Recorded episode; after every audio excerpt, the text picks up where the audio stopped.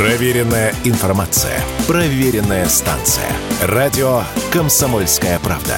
15 лет в эфире. Политика на Радио КП.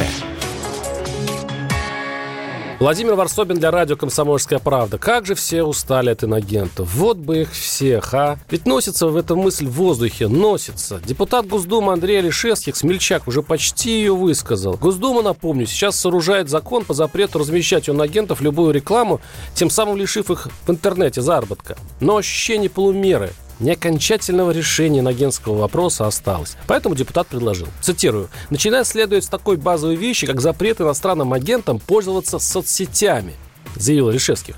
Когда они потеряют статус иногента, то снова смогут и дальше рассказывать в своих соцсетях там про бабочек и так далее. По словам депутата, в Госдуме обсуждается идея наказывать иногентов за любой пост в интернете, чтобы не разбираться, что они там вообще пишут, чтобы стереть их из информационного, да и вообще любого поля в принципе. Но это же не решение, они же не исчезнут. Поэтому, чтобы облегчить страдания законодателей, предлагаю простое решение. Коль закон об иностранных агентах мы заимствовали у Америки, вписать в российское законодательство еще и норму древних германцев. Называется «лишение мира». Историки это описывали так. Дом осужденного сжигался или разрушался, он объявлялся врагом народа, всякий не только мог, но и обязан был его преследовать, а за убийство его иногда даже назначалась награда. Древние инагенты часто укрывались в лесах и назывались дословно до начала «волк». Если это покажется слишком жестоким, можно позаимствовать закон Священной Римской империи. Называется «Имперская опала».